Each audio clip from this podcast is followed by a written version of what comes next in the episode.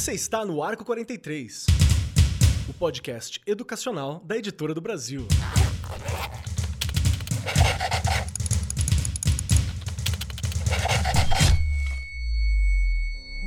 Olá, você ainda está no Arco quarenta e três, o podcast educacional da Editora do Brasil. Aqui quem fala é a Penélope Martins, escritora, narradora de histórias e consultora literária. Vamos conversar sobre leitura? Nas páginas dos livros Com a Lua nos Olhos, Livro de Papel, O Livro Maluco das Poções Mágicas, Alfabético, Almanaque do Alfabeto Poético e Haicais do Chefe, uma seleção para ler poesia em sala de aula. Aqui quem fala é Penélope Martins, escritora e consultora em leitura literária da nossa Editora do Brasil. E para este episódio eu preparei uma imersão em poesia para fortalecer as práticas de leitura com esse gênero desafiador da literatura. Mas por que a poesia desafia a nossa leitura?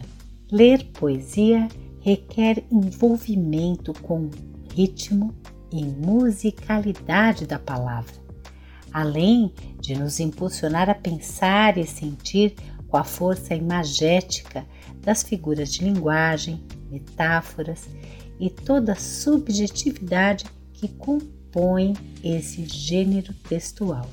Ao contrário de outros gêneros da literatura, como o conto e a crônica, o poema pode utilizar diversas formas de construção. Há poemas que se estruturam em versos e estrofes fixas, metrificadas, assim como outros que são escritos de forma livre. E há também os poemas que transfiguram a palavra em imagem. Essa resistência à entrega para a leitura de poesia pode vir dessa complexidade de formas, de temas e até dessa subjetividade do texto poético. No entanto, é importante revermos no poema a musicalidade e o ritmo que facilmente é assimilado no cotidiano de todas as pessoas, ou quase todas. Afinal de contas, a música ela é muito presente na rotina diária. Por isso, emprestar nossa voz para o texto poético, ler poesia em voz alta, cria a possibilidade para um leitor entrar facilmente nesse universo. A voz dá uma melodia para o que está escrito e logo aquilo que se lê se parece um pouco mais familiar para quem escuta. Quem não está habituado ainda a ler poesia pode ter um pouquinho de resistência, mas assim que a brincadeira começa e que a emoção transborda, hum, não há leitor que resista. É muito fácil para uma criança brincar com esse gênero textual, porque na poesia cabe humor e drama, assim como pensamentos surreais e até absurdos com imagens fantásticas e maravilhosas. Em Haicais do Chefe, por exemplo, os autores Alexandre de Castro Gomes e Jean-Claude Alphen brincam com os coletivos de animais e as relações humanas, compondo poemas com uma interligação entre texto e imagem. No poema Cardume, o ilustrador Jean-Claude Alphen traz para a dupla de páginas uma imensa quantidade de peixes de diversos tamanhos. E do outro lado, lá no cantinho, o líder, um pequeno peixinho, desenhado assim, de frente, corajosamente encarando os demais. Enquanto isso, o texto diz: Vale o pensamento. Escolher pelo tamanho não tem cabimento. Esses poemas imagéticos, eles podem ser lidos no sentido literal, com um peixinho ali que é líder do cardume, apesar do seu pequeno tamanho.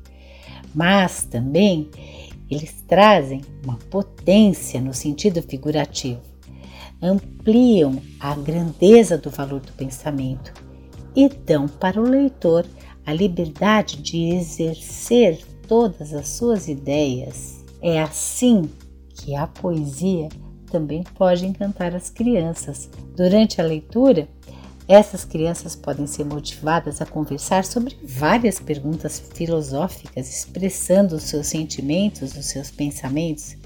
Afinal de contas, qual é o tamanho do pensamento?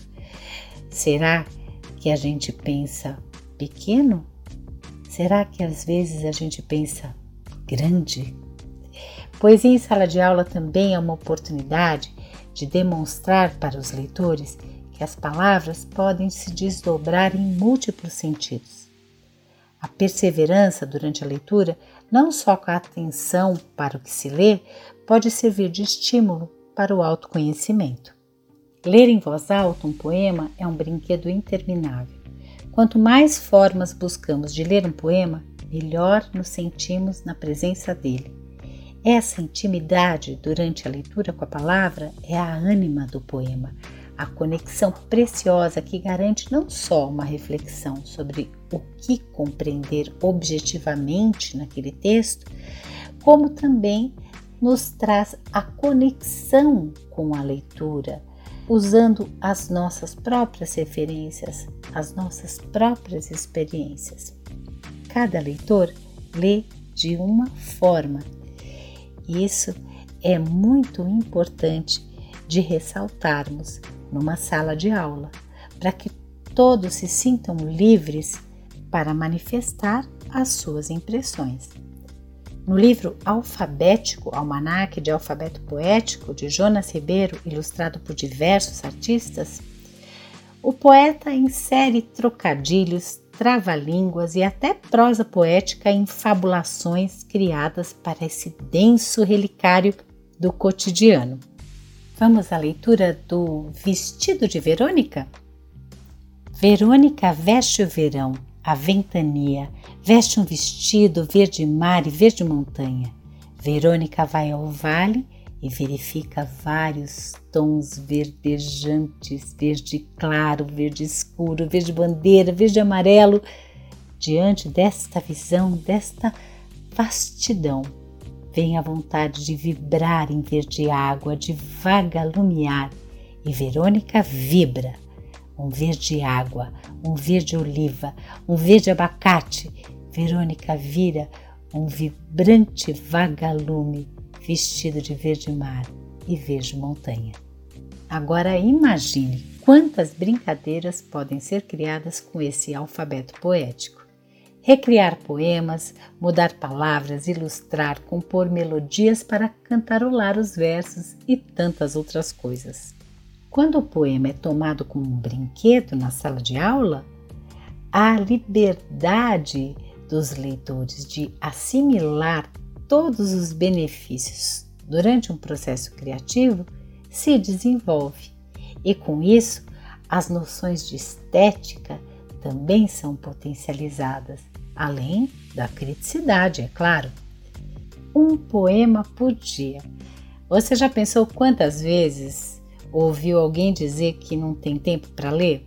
Os poemas podem ser muito longos, como os épicos Odisseia e Ilíada, que narram trajetórias de heróis e heroínas durante anos e anos de guerra e viagens. No entanto, há poemas de uma linha só. A questão é saber quanto tempo que a gente ganha a cada leitura, a cada verso.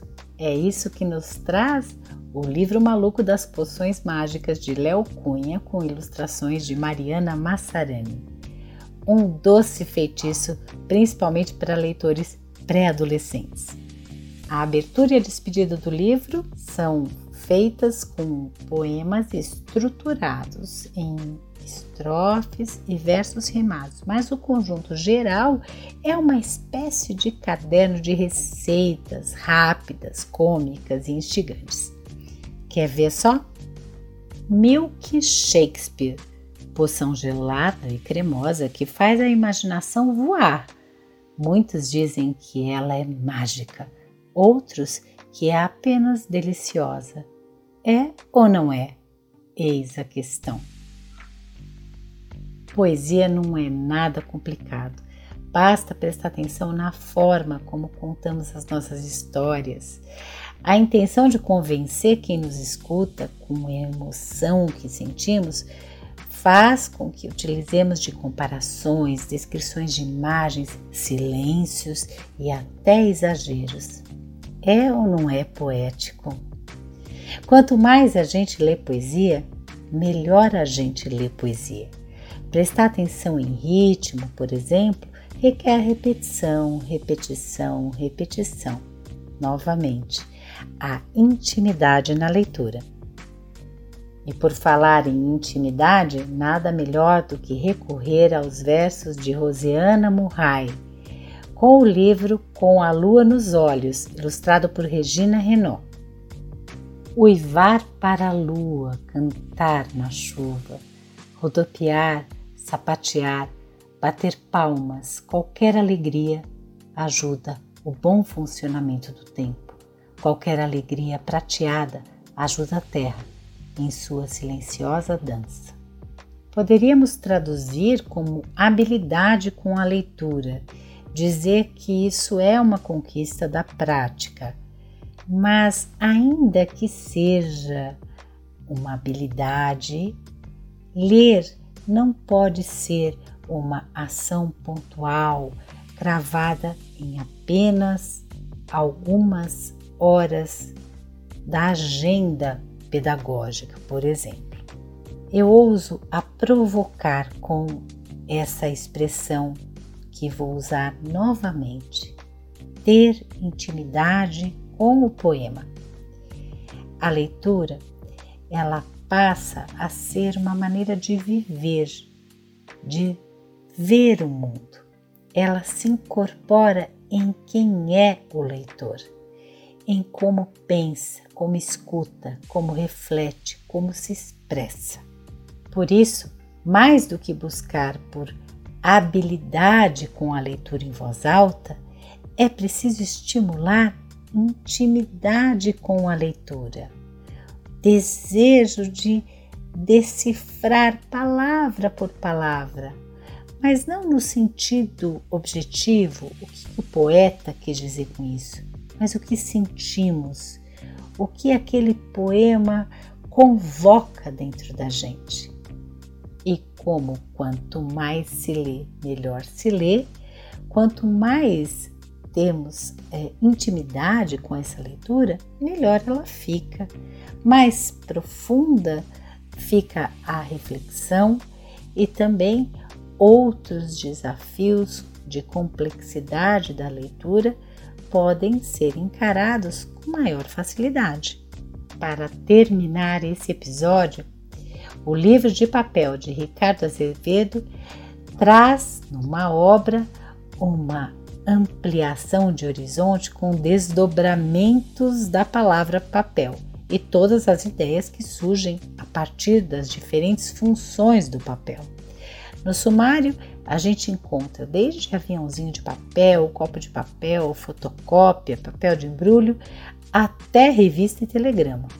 Os versos são inteligentes, irônicos e as ilustrações são do próprio poeta. Vamos escutar um poema?